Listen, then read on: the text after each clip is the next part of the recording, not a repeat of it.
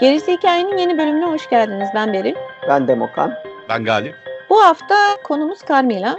Sheridan Le ünlü dişi vampiri. Ee, yazar üzerinde odaklanmaktansa bu sefer daha çok öykünün üzerinde odaklanmaya karar verdik. Ee, biraz kesip biçeceğiz, biraz derinlemesine girip e, alt okumalarını yapmaya çalışacağız.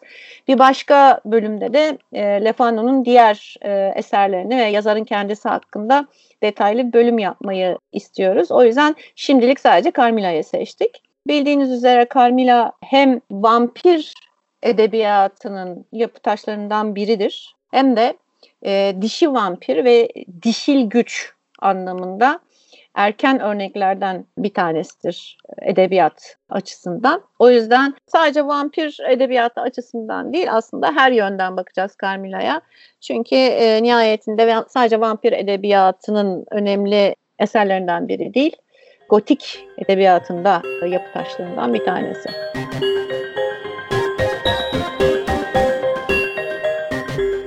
Carmilla eski bir eser 1871 yılında basılmış ve uzun yıllar geçmiş üzerinden. Tabii Türkçe'de de e, birkaç defa basıldığının şahit olduk, e, okuduk. Ama bundan sonra programın bu kısmından sonra e, Carmilla e, novelasıyla alakalı olarak epey bir bilgi vereceğiz. Romandan bahsedeceğiz. Romanın karakterlerinden ve sonundan belki sürpriz sonundan bahsedeceğiz. O yüzden biraz işin içerisinde spoiler, Demokra'nın tabiriyle sürpriz bozan olabilir.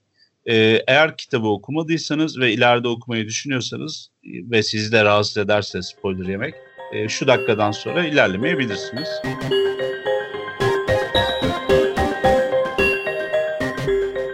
Carmilla dediğim gibi 1871 yılının son günlerinde Aralık ayında yayınlanmış Joseph Sheridan Le Fano'nun en büyük işi ya da adından en çok söz edilen işi olarak bilinen bir roman. Roman ne anlatıyor? O tarihlerde Avusturya Macaristan İmparatorluğu'nun sınırları içerisinde bulunan Sitirya bölgesinde yaşayan bir İngiliz e, ailesinden bahsediyoruz. Aile derken tabii çekirdek aile biraz ufalanmış. Camilla'nın geçtiği dönem olarak bir tarih olarak söylemek gerekirse mesela 1830'lar 1850 yılları arasında diye tahmin ediliyor ama büyük ihtimal 1850'den sonraki bir dönemi anlatıyoruz. 1850'den sonraki bir dönemde bu Kırım Harbi'nin hemen ardından Avusturya Macaristan İmparatorluğu'nun ya da oradaki müttefiklerin emrinde daha önce çalışmış büyük ihtimalle de asker olan bir babadan, e, bir İngiliz babadan bahsetmek e, söz konusu. Ve babanın ismi galiba geçmiyordu ama kızının adı Laura. Laura Doğu Avrupa'da yaşayan bir İngiliz genç kadını, e, genç kızı ve her iki toplumdan da topluluktan da ufak tefek bir şeyler oluyor. Hatta e, annesi de oranın soylu yerleşmiş ailelerinden Kansteinlerden galiba e, gene geliyor. Bu şekilde normal bir yaşantılarına devam ediyorlar babayla kızı. Güzel bir e, şeyleri var ve bir şlozda kalıyorlar bir şatoda yaşıyorlar. E, iyi bir geçimleri var. Hatta hikayenin başında, romanın başında bu kadar paraya Londra'da aslında çok iyi geçinilmez ama e, bulunduğumuz yerde Stirya'da gayet iyi geçiniyoruz ve krallar gibi yaşıyoruz neredeyse. Laura ve babası bir gün e, bir gezintiye çıktıklarında kendi mülklerinin civarında bir anda son hızla gelen bir araba görüyorlar. Bir at arabası ve bir kaza geçiriliyor. Kazanın esnasında da arabanın içinde bulunan e, yolculardan bir tanesi genç kızımız daha sonra adının Carmilla olduğunu öğrendiğimiz e, birazcık rahatsızlanıyor Carmilla'nın e, annesi olduğunu söyleyen bir başka hanımın birazcık tavsiyesiyle aynı zamanda Laura'nın babasının da ısrarıyla Carmilla bir süre Laura'ya arkadaşlık edecek şekilde bunların şilosunda, e, şatosunda misafir ediliyor. Ve ondan sonra da hikayemiz başlıyor. Çünkü Carmilla biraz tuhaf bir kızcağız daha sonraki filmlerinde falan yaşı daha büyük olan oyuncular tarafından resmedildiyse de orijinal kitapta, orijinal metinde genç bir e, kız olarak gösteriliyor. Ben yaş tam geçtiğimi hatırlamıyorum ama e, en fazla 17 yaş. Şeyle. E, evet. bizim e, Laura ile aynı yaşlarda görüntü olarak. Evet evet 17 yaşında diye algıladım. Niye Laura 19 yaşındayken Carmilla'ya 19-17 diyorum. Çünkü Laura'ya bir yerde biraz ablasıymış gibi davranıyor e, Carmilla. Yani kendi ablasıymış gibi e, ona hitap ediyor. Daha sonra da bir tuhaflıklar başlıyor. Bir süre her şey sakin geçerken ufak ufak cenazeler çıkmaya başlıyor. Carmilla'nın tuhaf davranışlarını görüyoruz. Ama ilk başta oradaki bocalamayı yani ne bileyim önünden geçen bir cenaze alayının söylediği ilahilerden çok rahatsız oluyor mesela Carmilla. Adeta böyle hani kendinden geçiyor ama fiziksel bir değişim dönüşüm görmüyoruz. Ama benim kulaklarımı tırmalıyor bu. İşte niye bunlar şey yapıyorlar bu saçma sapan ilahiler falan diye karşı çıkıyor. Orada mesela şey görüyorsun. E, diyorsun ki hani burada bir tuhaflık var. Ama şunu algılayamıyorsun mesela. Sheridan LaFone'u daha sonra Bram Stoker'ın da yaptığı gibi. Bu aslında benim tam olarak hakim olmadığım, içinden gelmediğim topluluğun, toplumun e, bir şey mi, adeti midir ya da onların onlara özgü bir davranış mıdır diye kestiremiyorsunuz. Yani fiziksel olarak canım yanıyor. İlahilerden rahatsız olan şeytani bir yaratık mı bu kızcağız? Yoksa e, sadece anlatılan şeyler hani bir mezhep farkı yüzünden rahatsız mı ediyor onu? Çünkü küçük de yaşta 17 yaşında ne söylediğini de bilmeyen çok abartı tepkiler veren bir kız. Daha sonra işlerin rengi biraz değişiyor. Carmilla'nın tuhaf tuhaf huyları olduğunu söylemiştim.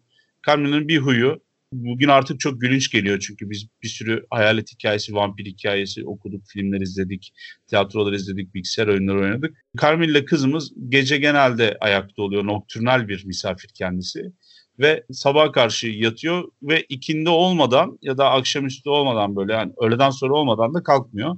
Gün ışığında çok fazla kendisiyle karşılaşmıyorsunuz. En azından güneşin olduğu saatlerde ve kapısını sürekli kapalı tutuyor. Diyor ki yani daha önce bizim evimize, şatomuza hırsız girdi. İki tane uşağımızı öldürdüler. Evde de bayağı bir cinayetler şunlar bunlar. O nedenle ben hep çok korkuyorum. O travmayı atlatamadım. O yüzden de kapımı hep kilitlerim diyor. Laura ile babası da aa tabii aa tabii diye e, gayet konuksever ve biraz da saftirik bir şekilde her şeyini onaylıyorlar. Carmilla bu arada tabii sadece kendi içine kapanık, sessiz, böyle alttan alta ilerleyen bir konuk da değil. Carmilla yeri geldiğinde Laura'nın babasıyla yani ev sahibiyle kültürel manada ya da herhangi bir konuda bu dinle alakalı falan çatışıyor ve tartışıyor da. Onu da akıllar veriyor. Siz nereden anlayacaksınız falan diyor. Ee, daha sonra ufak ufak başka bir hikayenin başka bir boyutu ortaya çıkıyor. Bu hikayenin başında aslında Laura'nın babasının eskiden büyük ihtimalle gene Kırım Savaşı'ndan arkadaşı olan, tanışıyor olan General Spitzdorf'un yeğeniyle beraber Laura'ları ziyarete geleceğini öğreniyoruz. Ve onların ziyareti erteleniyor. Çünkü generalin e, yeğeni tuhaf bir hastalık nedeniyle güçten düşüyor ve bir süre sonra da gencecik yaşında ölüyor. Evet. Bu yıkımın ardından general kendine gelmeye çalışıyor. Aynı zamanda e, bu ölümün ardındaki gizemin de peşine düşüyor. Yani oradaki sorunu çözeceğim falan diye. Biz böyle ağlar örülerek aslında Carmilla romanında e, ilerleyerek gidiyoruz. Ortada bir sorun var ve sürekli olarak bu e, Laura'ların şatosunun yakınındaki köy, gene babasının toprakları sayılabilecek bölgede cenazeler çıktığını görüyoruz. Hep genç kızlar ufak ufak ölüyorlar. Bu esnada en sonunda Laura'da da e, bu güçten düşme ve yavaş yavaş hayattan kopma ve e, böyle halsizlik e, bizim bildiğimiz manasıyla rahatsız edilmek bir musallat e, şeyleri görüyoruz. Semptomları görüyoruz. E, devamında da Spildorf da işin içine geliyor. Başka doktor e, Spilsberg var bir de. Daha sonra unutuyorlar Doktor Spilsberg'i. Ama Laura'ya ilk şey teşhis koyan o. Carmilla bu esnada ortadan kayboluyor. Daha sonra bunun peşine düşüyorlar. Carmilla'nın değil aslında Milarka'nın Mirkalla. Mirkalla'ydı değil mi? Doğrusu. Mirkalla. Daha sonra generalin bir baloda hoş bir hanım ve onun kızıyla karşılaştığını, kızının da generalin yeğeniyle çok yakın arkadaşı olduğunu ve neredeyse bizim Laura'lardakine benzer şeyler yaşadıklarını, onun da eve misafir olarak alındığını, Mirkalla'nın ve bir süre sonra da yeğenin e, ölümünden sonra da ortadan kaybolduğunu ve bütün aslında ortada başka bir işin döndüğünü öğreniyoruz. Tabii bu arada biz Doğu Avrupa'nın e, mitolojisinden bir İngiliz'in anlatabileceği kadarıyla kültüründen çokça faydalanıyoruz. Ufir lafı da geçiyor mesela. Ondan sonra ortada bir vampirik bir durum da olabilir diye görüyoruz. Ve e, tuhaf tuhaf bir vampir çetesiyle galiba karşı karşıyayız derken Karnstein ailesi ortaya çıkıyor. Bunlar yaklaşık olarak bir 100-150 yıl önce zalimlikleriyle ve aynı zamanda canavara dönüşmeleriyle ünlü bir soylu bir aile ve yakınlarındaki bir köye dadanmışlar. Orada insanları öldürüyorlar. Gene yeni gelen bir karakter bu. Bir soylu tarafından hani bunlar keşfediliyor. Bir mezarlık hikayesi var Binbir Gece gibi. Kefeni bulamama hikayesi var mesela ona bayıldım. Tek tek ortadan kaldırılıyorlar. Bir tek e, Mirkalla'nın kaldığını görüyoruz. Ee, daha sonra anlaşılacağı üzere Carmilla'nın e, Mirkalla'yla sadece e, harflerin yerinin değişmiş olduğunu ve aynı kişi, aynı isim, aynı yüzle etrafta dolaşıp birilerini ısırdığını, birilerini yediğini, birileriyle çok yakınlaştığını görüyorsunuz. Victorian döneme göre çok erotik sayılabilecek sahneler var ama nasıl bir anda beni yanağımdan diye dudağımdan öptü ya da bana bir erkekmiş gibi sarıldı gibi bir takım anlatılar var iki genç kızın arasında. E, en sonunda da tabii yaptığı yanına kar kalmıyor. Koşturmacalardan sonra Mirkalla ya da Carmilla e, mezarı başında yakalanıyor ve hani cesedine uygulanan o vahşi işkenceler altında huzura kavuşuyor bir şekilde anlatılara göre. İşte kafasını mı kesmiyorlar, kalbini mi kazıklamıyorlar. Bir tuhaf bir huzur almaya gelmiş oluyorlar o kaleden. Ondan sonra da biz içimiz rahat bir şekilde işte Laura'nın kurtulduğuna e, seviniyoruz. Artık yeni genç kızlarını öldüremeyeceğini anlıyoruz Mirkalla'nın gibi gibi. Böyle bir kitaptan bahsediyoruz. Ben tabii kendi meşrebimce anlattım.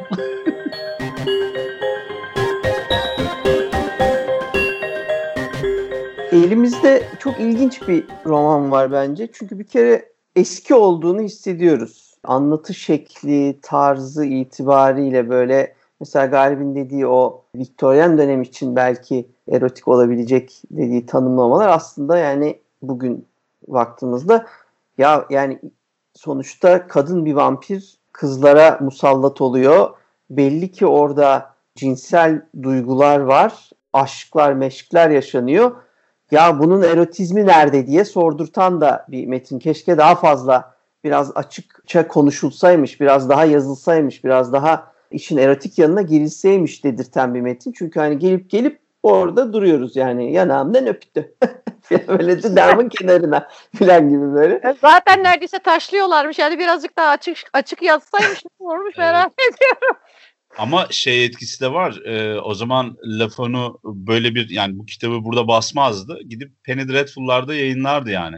Şimdi bir onu hissediyorum. Ben bir de şimdi şey var. E, ilginç bir şey gördüm. Şimdi bir giriş kısmı var. Bu her baskıda var mı bilmiyorum. Mesela internette orijinaline baktığımda girişi bazılarında gördüm, bazılarında göremedim. Bu Doktor Eseryus'tan bahseden böyle bir yarım sayfa, bir, bir sayfalık bir giriş kısmı var. Orada sanki yazar bize e, hitap ediyor gibi e, göründü. E, orada Doktor Eselius'un bulduğu bir belgeden bahsederek bir kısa bir girişle giriyor. Ama ondan sonra bir daha yazar işimize karışmıyor ve biz birinci tekil şahıs bir anlatıcıyla başlıyoruz. Onun sebebi şu, demin söylediğim gibi bu aslında Oxford mezunları için yayınlanan bir magazinde yayınlanıyor ilk önce Carmilla. Fakat daha sonra Sheridan Le Fano'nun oldukça ünlü olan In a Glass Darkly adlı seçkisinde yayınlanıyor Carmilla. Evet. Ve e, bu yüzden bu seçkide de Doktor Heselius aslında bütün o anlatılan hikayeler sanki Doktor Heselius'un olaylarıymış gibi kurgulandığı için orijinalde Heselius'un girişi var. E, Doktor Heselius hikayesi aynı şey gibi Sherlock Holmes gibi düşünebilirsiniz. O da imkansız vakalar dedektifi gibi. Yani günün, okült, okült dedektif. Okült dedektif. Hatta okült adıyla da geçiyor tam bugünün Supernatural neyse onun gibi işte hani Doktor Hesalius böyle bir vakayla karşılaştı diye başlıyorlar. Tabii Carmilla tefrikadan uzuyor yani büyüyor. O yüzden hani e, ilk başta parça parça yazılıyor Beril'in dediği gibi. Sonra bir bakıyor böyle bayağı uzamış. E, nasıl ki 8 sayı 10 sayı devam etmiş. 13 bölüm falan galiba şeyde dedi kitapta da. Ondan sonra bunu kitaplaştırmaya karar veriyor ama ilk başta bir roman olsun diye, ille de roman olsun diye bir düşünülerek yazılmış, planlanmış bir şey değil. Hesalius'un bu arada başka maceraları da var. Yani Türkçe'ye var, çevrilen Hesalius'un başından geçen hikayeler de var. Hesalius gördünüz mü Sherlock Holmes gibi o da orada bir şeyleri çözüyor. Tamamlayın. Carmilla'da ise e, biz işte böyle minicik bir girişte görüyoruz. Ondan sonra bir anlatıcı başlıyor anlatmaya. Şimdi ilginç olan birkaç şey var. Bir kere çok dönemsel e, etkiler var hissedilen. Anlatıcı karakterimizin ben mesela işte genç biri olduğunu tabii baştan anlıyoruz ama babasıyla yalnız yaşadığından bahseden bir genç. Üçüncü sayfaya kadar ben kız olduğunu anlamadım açıkçası. O ancak üçüncü sayfada yani kız arkadaşlarım geldi filan gibilerinden bir diyalogla orada da çok açıkça belirlenmese de e, kız olduğunu anlıyoruz. Ama o ana kadar genç bir anlatıcımız var. Babasıyla yalnız yaşadığını söylüyor. Fakat öyle bir yalnızlık ki bu. Şatoda yaşıyorlar ve bu yalnızlığa işte aşçılar, e, çıraklar, e, uşaklar, bahçıvanlar falan dahil değiller. Şimdi bir kere dönemsel e, dediğim şeylerden biri bu. Yani büyük bir kalabalığın içinde yapayalnız yaşıyorlar aslında. Çünkü o koca şatonun nasıl temizlenecek değil mi? Yani hani ısıtmak evet, için değil mi? o duygu çok ilginç bir duygu. Yani o kızın siz anlamazsınız bu yalnızlığı filan gibi anlattığında yani benim düzeyimde kimse yok çevremde demeye çalışıyor. Üçüncü sayfada gelen kız arkadaşlar ancak işte o arada bir o yalnızlığını gidermesini sağlıyor. Onun dışında konuşacak kimsesi yok. İşte yaşıtı yok. İki mürebbiyesi var bu kızın yani o yalnızlığının içinde bir onu işte 12-13 yaşına kadar büyüten var bir ondan sonra eğitmekte olan var gibi böyle. Aslında büyük bir kalabalığın içinde yalnız ama gerçekten boş bir ormanın içinde en yakın e, köyün 10 kilometre ötede olduğu bir tabii ormanlık bir şatonun içinde yaşadıklarını da detaylı bir şekilde anlatıyor. Sınıf meselesi işte. Yani orada çok sınıflara ayrılmış ve bunların arasındaki sınırın çok belli olduğu evet. bir çağda yaşıyorlar. Şimdi hani biz e, görmüyoruz bunu ama hani görsek de çok sevmeyeceğimiz bir yapıdan bahsediyoruz. Hani aşçının çocuğuyla 5-6 yaşına kadar oyun oynarsın ama ondan sonra herkes yerini bilecek şey gibi. Bizimkilerin de ayıla bayıla izlediği o köşk dizileri var ya. Tabii tabii. Hani 1950'lerin melodramları aslında bu Kerime Nadir melodramları birazcık da. Aynı o yapının devamı gibi. E, işte konuşacak, dertleşecek kimse yok diyor. Bütün bir köy var ama böyle. Herkes Tabii. ama doğru falan diye parmak kaldıranlar yok hayır siz değil. Ben size ne anlatacağım hiçbir şeyden anlamazsınız zaten.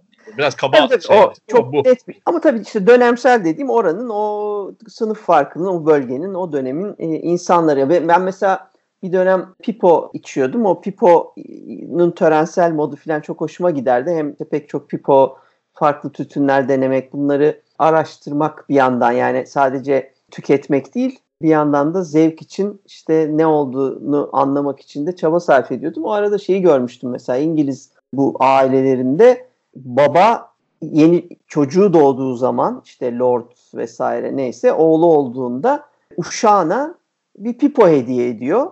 O 18 yıl boyunca o uşak o pipoyu içiyor. O pipo 18. yaşında yeni doğ o işte 18 yıl önce doğan oğlana pipo olarak hediye ediliyor. Çünkü pipo uzunca bir süre içilmesi ve işte o içinde cake denen tütün dolayısıyla oluşması gereken bir şey vardır. Kırılması gerekir gül kökü pipoların, ahşap pipoların e, kırılması derken yani o kelime İngilizce'de öyle olduğu için yani e, ilk içtiğinde iyi değildir. Yıllarca içersen ancak pipo iyi olmaya başlar, özünü bulur. O yüzden de önden içilmesi gerekir. İşte mesela böyle bir şey var. Adama hediye ediyor o pipo aslında. Yani adam o kadar değersiz ki sıfır pipo alamazsın. Ayıp yani. Onu uşağa içiriyor sonra sana oğluna hediye ediyor falan. Yani orada bile adamı mesela, kullanıyorlar ya. Kullanıyorlar orada bile tabii. Uşağı kullanıyorlar ya. tabii tabii orada o işte o insanı bir araç gibi kullanıyorlar bakış evet. açısı itibariyle. O geldi aklıma. Neyse. Şimdi burada yalnız birkaç şey var. Şimdi kahramanımız çok detaylı bir şekilde yaşadığı yeri anlatıyor. Yalnızlığını anlatırken bize uşaklardan bahsetmemezlik de etmiyor bu arada. Onları anlatarak yalnızlığını anlatıyor. O daha da güçlendiriyor bu demin konuştuğumuz duyguyu, o sınıf farkını filan. Fakat diyor ki işte 19 yaşımda olduğum işte bundan 8 yıl önceki bir olayı anlatacağım size filan deyip bir yandan da o dönemin işte gelir düzeylerinden bahsetmek, detaylı bir şekilde kalenin girişi çıkışı, ağaçlarla olan boşluklar, yürüyüş alanları filan derken bizi o çok uzak olduğumuz e, aslında belki de hiç görmediğimiz, hiç yaşamayacağımız o ortama, o şlossa bizi hazırlıyor ve atmosferin içine sokuyor. Şimdi bunu çok başarılı yaptığını gördüm. Yani e, bir yandan itici gelse de o dönemsel olarak kızın tavrı ama aslında o yalnızlığını da anlamaya başlıyorsun. Eğer anlayışlı bir şekilde bakarsam söylediklerine.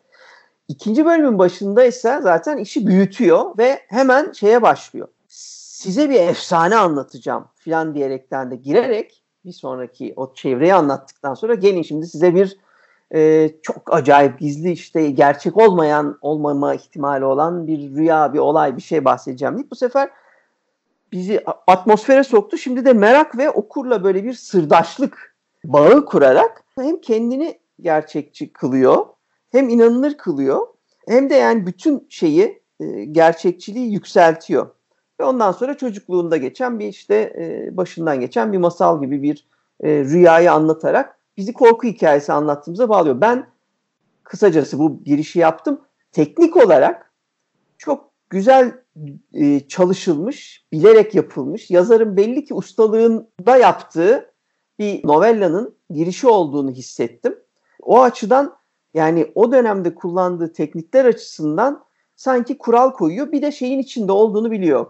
E, gotik yazının içinde olduğunu o kadar biliyor ki mesela gotik kelimesini kullanıyor karakterimiz. Bunların hepsini çok açıkça söylüyor. Diyor ki işte bu köprü gotik yapılmıştı filan diye. Bir yandan da o o da böyle ben bu tarzın içindeyim. Yani o yüzyıllık bir süreç e, yaşanmış. Onun içinde olduğunu da belirtmesi açısından Lefon'u bayağı numara çekmiş. Hoşuma gitti onlar benim. Ha bir de şey söyleyeyim ya Laura diye girdik ama o da çok komikti yalnız. Mesela bu da gariplikleri kitabın. Kahramanın babasının adı yok ortada. Laura'nın adının Laura olduğunu işte 120 sayfalık bir kitabın 60. sayfasında öğreniyoruz. 60 sayfa yani 3 sayfaya kadar kız olduğundan haberimiz yok. 60. sayfaya kadar adının ne olduğunu bilmiyoruz. Bizimle konuşan birinci tekil şahısın. Böyle acayiplikler de bu kitapta dikkat çekiyor.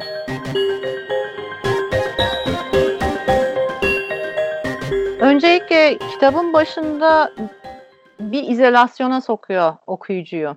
Kendisi izole, e, etrafı sessiz, ıssız, e, her ne kadar şatonun içinde insanlar olsa da etrafın ıssız olduğunu, işte mesela yakındaki bir köyün tamamen boşaltılmış olduğunu, e, orada kimsenin yaşamadığından bahsediyor. O arada şeyi de belirtiyor yani bir takım uğursuzluklar olduğunu, etrafta bir takım tekinsiz şeyler daha önce yaşanmış olduğundan yani tiyolar veriyor ufak ufak.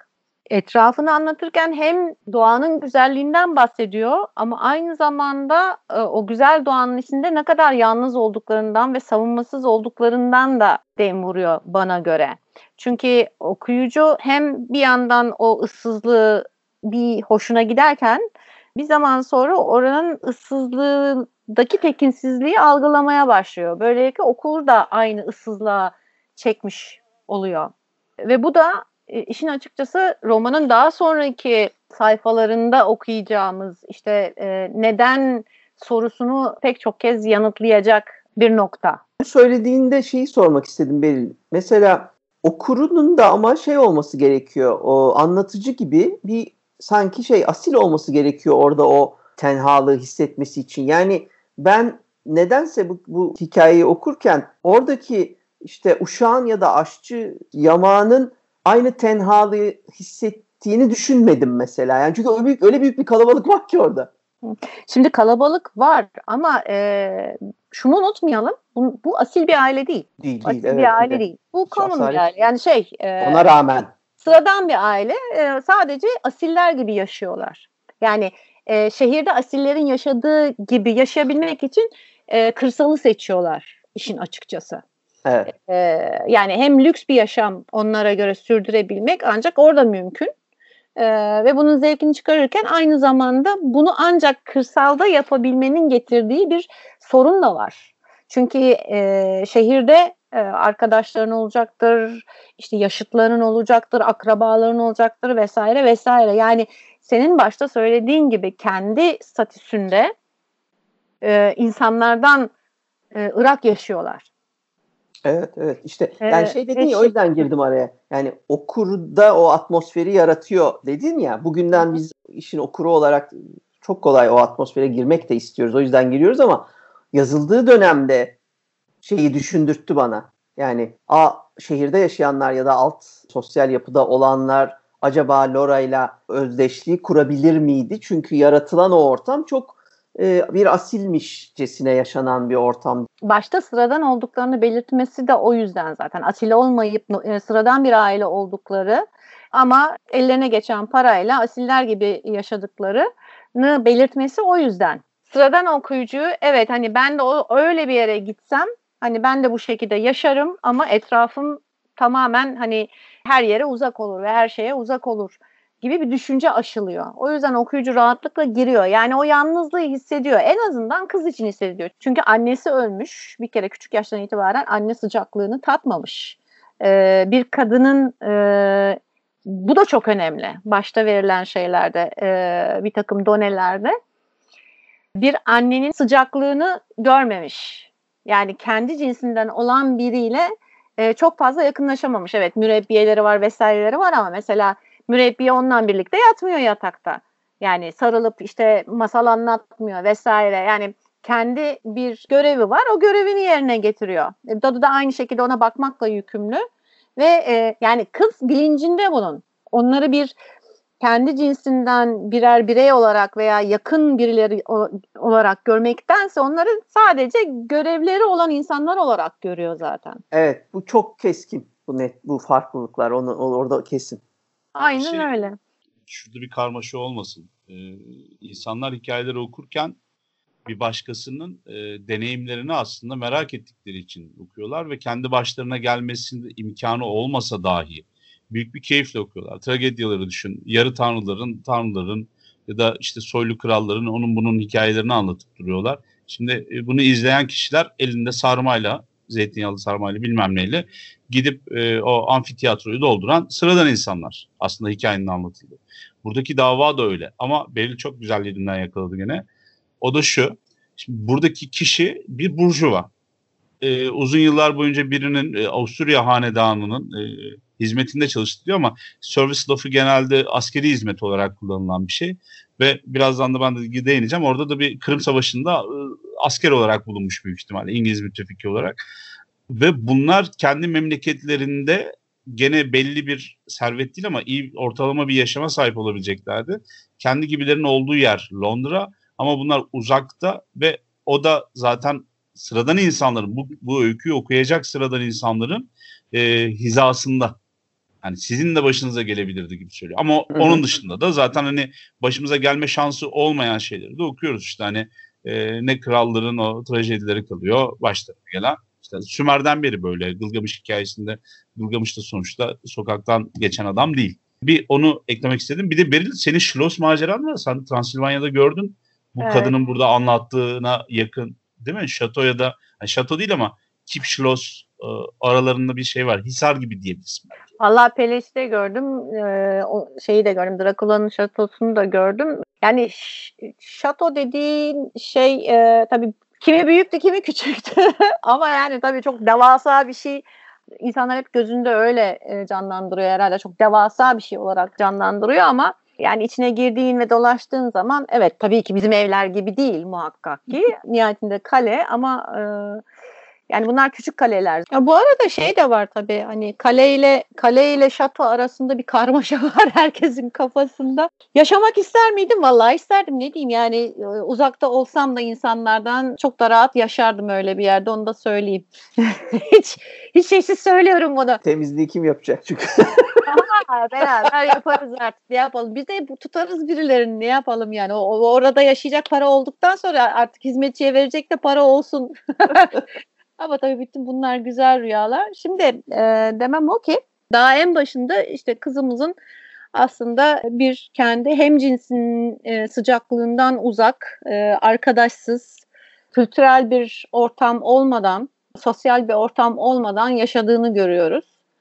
E, bir yandan bu yaşamı severken bir yandan da yalnızlığından dem vuruyor ama bu yalnızlık sadece işte dediğim gibi çevreden kaynaklı bir yalnızlık değil. İnsan yoksunluğundan ona göre tabii hani anne yoksunluğundan kaynaklanan bir abla veya kız kardeş yoksunluğundan veya işte e, bir kız arkadaş veya yoldaş e, yoksunluğundan kaynaklanan ki büyük ihtimalle 19 yaşındaki bir kızdan bahsediyoruz. Gönlünün kayabileceği veya işte hoşlanabileceği bir aşık figüründen mahrum olmasından kaynaklı bir yalnızlığı var.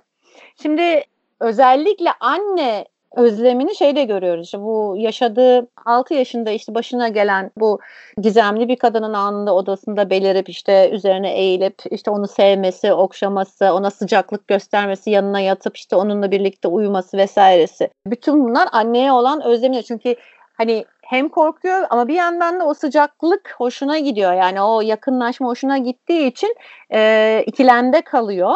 Yani ona hem bir kabus hem de bir e, tuhaf bir deneyim olarak nitelendiriyor bana göre. Orada da ilginç bir detay veriyor aynı zamanda. Bütün bu yalnızlığın yanı sıra bana hiç masal anlatılmamıştı. Bana hiç korkunç hikaye anlatılmamıştı gibi bir detay veriyor. Yani hani bizim Anadolu korku öyküleri e, nenelerden, dedelerden e, cin peri hikayeleri bu kızımıza işte neyse İngiltere'deki e, türevleri ona hiç anlatılmamış ve bu da olayı yaşayınca çok korkmamasını önce buna bağlıyor böyle hani E, ben bilmiyordum ki incin bir şey işte kadının biri geldi yatağıma yattı beni okşuyor falan gibi bir naiflikle anlatıyor. Evet zaten bu naiflik aslında romanın her yerini işlemiş vaziyette. Yani kırsalda yaşayan insanlar şehirde yaşayan insanlardan daha naif olur ve daha çabuk kandırılabilirler gibi bir spot var. Çünkü burada diğer vampir e, anlatılarının haricinde gördüğümüz birkaç tane yenilik var. Ya da yenilik demeyenim de özgün fikir var. O da şu, bu yalnızlığı bu kadar öne çıkarmasının sebebi Lefano'nun aslında e, bu insanlar kırsalda yaşıyor, yalnızlar. E, onların çevrelerinden korkacak hiçbir şeyleri yok. Çünkü insan yok etrafta. Yani hayvan bile yok doğru düzgün. O yüzden bir tehlike yok. Ama bu onların bir avcı tarafından hedeflendiklerinde kolay kanan bir av durumuna getiriyor. Şimdi buradaki iyi fikir nedir? İşte bahsettik. İşte bu yalnızlığın ortasında e, babası diyor ki işte general kız şeyini getirecek, yeğenini getirecek, sana arkadaş olacak. Burada kız tabii görüyoruz ki çok seviniyor ve özlemle bekliyor birini. Fakat kız hastalanıp da generalle gelme, misafir gelme olayları işte iki ay falan atınca ne oluyor? Büyük hayal kırıklığına oluyor. İşte tam bu esnada bu at arabası kazası oluyor ve bu genç kızla karşılaşıyorlar. Şimdi burada mesela en önemli yeniliklerden bir tanesi vampirin öyle gözleriyle bakıp işte etkilemedir vesairedir veya işte ne bileyim üzerine bir şeyle çökmedir, korkutmadır vesaire değil. Bunlar değil. Tam manasıyla bir dolandırıcılık var bu işin içinde. Conman olarak geliyor değil mi karşımıza? Kesinlikle conman olarak geliyor ve kullandığı silahlar o kadar şey ki burada anlıyorsun. Av çalışılmış. Yani hedef çalışılmış. Hedef nedir? İşte yalnız bir ortamda yaşayan, izole bir ortamda yaşayan, işte çekirdek bir aile. Kadın figürü fazla yok. Yani matriarh dediğimiz kadın evet. efendi şey yok, figürü yok ailede. Bir anne yok, bir teyze yok, babayla evet. kızın sözünü dinleyebilecekleri veya hissedebilecek biri yok tehlikeyi. Şey kullanılıyor, e, kızın anneye işte anneye kız kardeşe arkadaşa vesaire olan özlemi kullanılıyor. Çünkü karşısına çıkan o esnada kız kendi yaşıtı son derece güzel aynı zamanda aristokrat gibi duruyorlar. Yani e, terbiyesi her bir şey yerinde. Kırılgan çaresiz. Bu bizim damsel in distress dediğimiz hani e, çaresizlik içindeki kadın e, profili e, çiziyor. Ve işin içine biraz da gizem katılıyor. İşte çok önemli bir iş var. Onun için anne diyor ki çok önemli bir iş var. Hemen gitmem lazım ama çaresizim. İşte kızımı nereye bırakacağım? İşte yandım bittim. İşte ölüm kalım meselesi vesaire deyince tabii bizim saf kırsal aile özellikle baba ki orduda görev almış olmasına rağmen biz anlıyoruz ki aslında baba da çok fazla toplum içine yani şehirdeki sosyal hayat içine girip bir takım şeyleri tecrübe etmemiş. O da e, neredeyse kızı kadar e, naif ve burada bir oyun çevriliyor. Ve böylelikle aslında avcı kendini avın evine yani hedefe davet ettiriyor.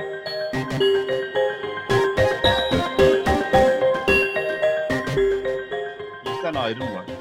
Onları söylemek gerekiyor. Birincisi bu kız, bunun hizmetlileri ve hizmetçileri, e, bakıcıları, dadıları falan. E, bunlardan neden bir anne yakınlığı ya da bir şey görmüyor? Çünkü istediği kadar yoğun ya da yakın olsun sonuç itibariyle içinde bulundukları ev bir tanesinin yaşadığı diğerinin e, çalıştığı yer.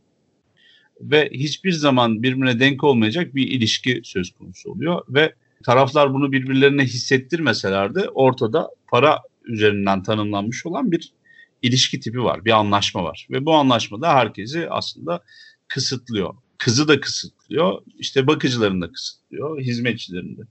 Köy yeriyle alakalı bir tane şöyle bir hadise olduğunu düşünüyorum ben. O da Sheridan LaFanu ilginç bir sentez yapmış burada. Kendisi İrlanda kırsal hikayelerini gayet e, halk hikayelerini, folkloru iyi özümsemiş döneminin de iyi bir hayalet hikayecisi. Evet. Bir gotik anlatıcısı. Yani gotik, bayağı gotik anlatıyor. Şimdi istediği kadar Sitria şurası burası falan desin. Aslında yeni yeni e, yüzü Avrupa'ya dönen Avusturya Macaristan İmparatorluğu'nun topraklarında geçen bir hikaye anlatıyor ve bu anlattığı hikaye aslına bakarsanız çok İngiliz ve İrlanda kırsalı. Oradaki köylülerin tavırları, davranışları, hareketleri de öyle. Neden? Çünkü köylülere ne kadar aslında hem tanıdık ve yabancıysa Carmilla canavarı e, kıza da o kadar yabancı diye görüyoruz biz bunu. Çünkü bir yandan dönüp baktığında şey de görüyorsun. E, Carmilla gibi bir canavarla 50-100 sene evvel yüzleşmiş olan bir köylüler bunları anlatılarında içselleştirmemişler. E, nesilden nesile aktarmamışlar. Çünkü e, bu folklorun e, bu epik destanların vesairelerin ya da canavar hikayelerinin aslında bir görevi de odur. Sabah akşam e, tarla çapalarken aslında Drakula'nın kaç köyü bastığı, kaç tane şey, Türk alayını kaza oturttuğunu falan hikayeleştiriyorlar gibi düşünebilirsiniz. Carmilla davasında da onlar eğer ilk andan itibaren güçten düşen, hayat enerjisi çekilen genç kızlar ve bir birkaç haftadan sonra e, bayağı ölüm döşeğinde olan böyle e, şeyler kızlar hikayesini gördükleri anda hemen uyanmaları gerekiyor. Bu çünkü ilk defa yaşanan bir şey değildi. Neden derseniz daha sonra bir tane hani Wanderer bir adam geliyor ya satıcı diye çevirmişler bir versiyonda. Diğerinde göçebe gibi olan. O muska satıyor orada Ufir'e karşı. Ufir diye bir şey var. Adam adam otu taşıyan yanında adam otu taşıyan projeksiyoncu cüce. Ya karakter yani karakter arkadaş. Projeksiyoncu cüce mi? O ne be?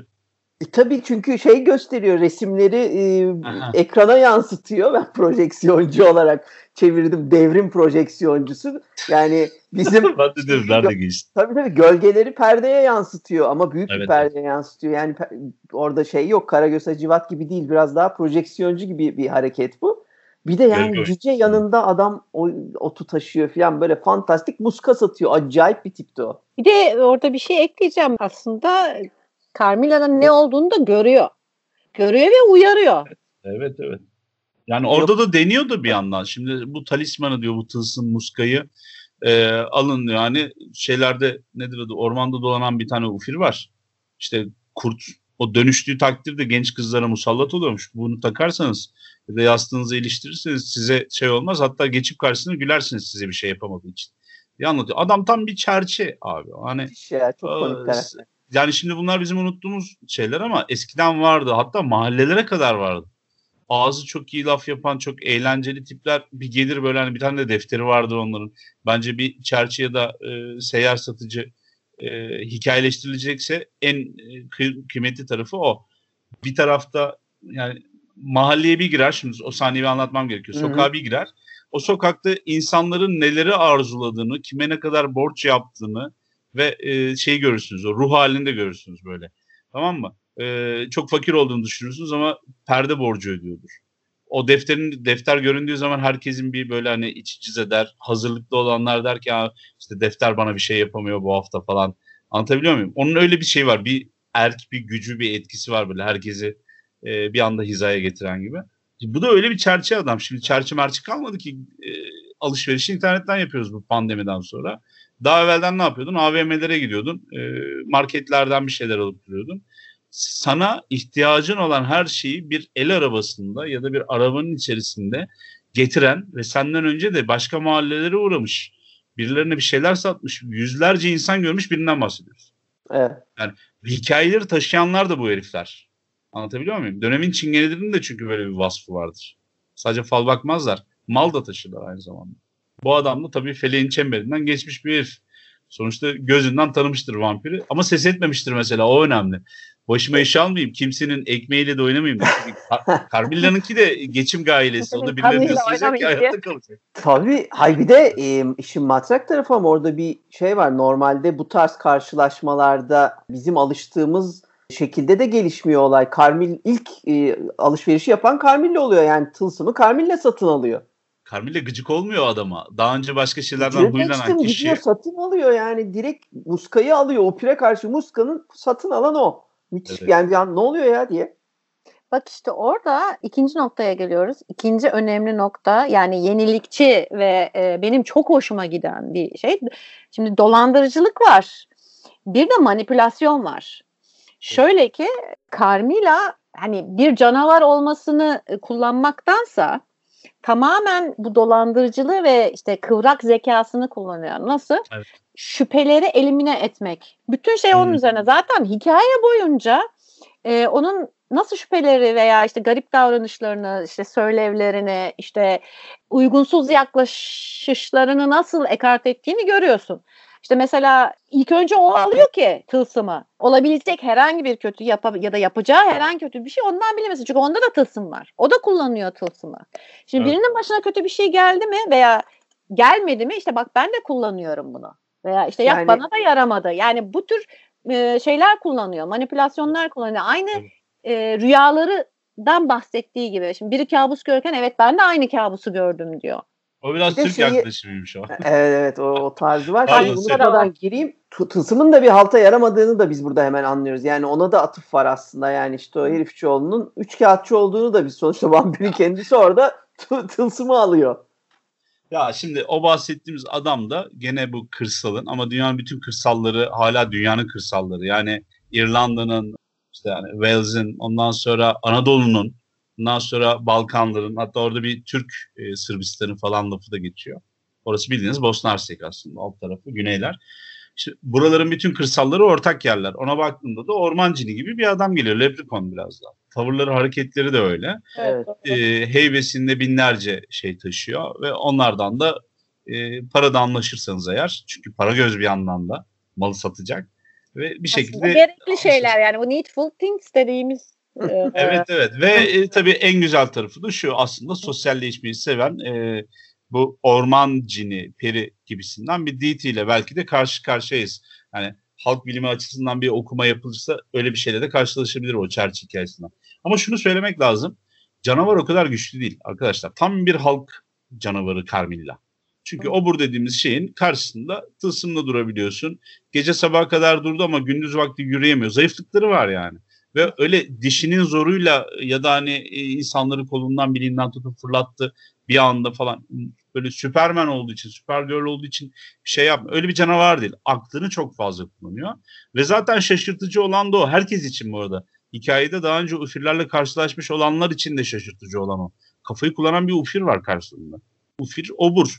Önüne gelene saldırır, olaylar çıkartır. Ee, böyle hani psikopat bir tipten bahsediyoruz yeri geldiğinde. Ama Carmilla öyle değil. Carmilla sinsice gidiyor. Kendini olmadığı gibi tanıtıyor. Zayıflıklarını ölçüyor insanların, yaratıkların Doğru. ve kendine senaryolar e, uydurup bunları uyguluyor. Şimdi tılsımı ilk onun alması da ikiniz de çok güzel bağladınız. Onu söyleyecektim ben de. Tılsımı bir boka yaramadığını en iyi Carmilla biliyor. Ver bakayım oradan üç tane diye hemen söyleyeyim. bir de Carmilla öyle kurnaz ki aslında e, ve bunu bilerek yapıp yapmadığından da emin değilim. Çünkü hayatta kalmak da e, yani bir şekilde bir kurnazlık alameti. Ama hile yapabilir mi o kısmı tartışmalı. Hani aklı tartışmıştık ya gerisi hikayede daha önce. İşte kargalar da çok zeki ama e, yani hile yapabiliyorlar yeri geldiğinde. Ama bir insandaki gibi bir kurnazlık ya da bir akıl alameti mi değil. Çünkü yani ortada yeterince beyin yok atıyorum ya da sinaps yok. Buradaki davada da şey diyorlar ya hani yanında Ufir'den bahsediyorlar. Kendisi de Ufir hiçbir şey belli etmiyor tamam mı? O mesela Abi, çok, düşünsene çok diş, tör, diş dişinizi törpüleyebilirim falan diye öneriyor herif böyle yani bozmuyor hiç. Adam da tabii üstüne üstüne gidiyor. Onlar hani deli deliyi görünce sopayı saklarmış misali belki de sözleşiyorlar orada hani konuşmadan. Bu senin Leprekin e, şeyine evet. de uyuyor. E, Değil mi? Evet. O yüzden söyledim. Neden neden uyuyor? Çünkü canavar canavarı görünce tanır. Yani iki tane magical şey var, yaratık var, e, büyülü yaratık var veya işte canavar var. Birbirlerini tanıyorlar ama bu da şey gibi hani sözsüz anlaşma gibi. Sen bana dokunma, ben de sana dokunmayayım gibi. O da ondan tılsımı alıyor. O da onun hani doğrudan kim olduğunu söylemiyor yani. Bir sessiz evet. anlaşma. Ha. Ya, muazzam klasik bir eserden bahsediyoruz aslında. Bunu demek istiyorum. Yani yenilik falan dedik ama Carmilla canavarı işin içine baktığın zaman antik çağdaki hikayelerin tabii, e, tabii öyle de. Birebir aynısı mı diyeyim ya da modernize edilmiş hali gibi. Yani bu antik çağdaki hayalet hikayesi, hortlak hikayesi, e, bizim vampire bağladığımız o lamialar, gorgonlar, şunlar bunlar ya da hani işte vampir gelin hikayesi falan direkt olarak e, şeyde görüyorsun. Carmilla'da görüyorsun hareketlerinden, tavrından. Ondan sonra ona insanların nasıl davrandığından. Romanın içerisindeki yapı itibariyle de çok antik görünüyor. Ama bunun olma sebebi de ilk başta zaten Sheridan Laffer'ın zaten ben eski antik henüz 19. yüzyıla gelmemiş bir coğrafyada e, yaşadım bunu demesi. Aynı işte bu 2000 yıllık antik Yunan'dan antik e, şeyden Roma'dan e, kalma halk anlatılarından aslında ilham alıyor ve oradaki işte folklorik unsurları hikayesinin içine dahil ediyor. Tabii bunu yaparken de hani bu konuşmanın bu uzun tiradın başında söylediğim gibi dünyanın bütün kırsallarının aslında aynı yer olması e, da e, işin içine giriyor.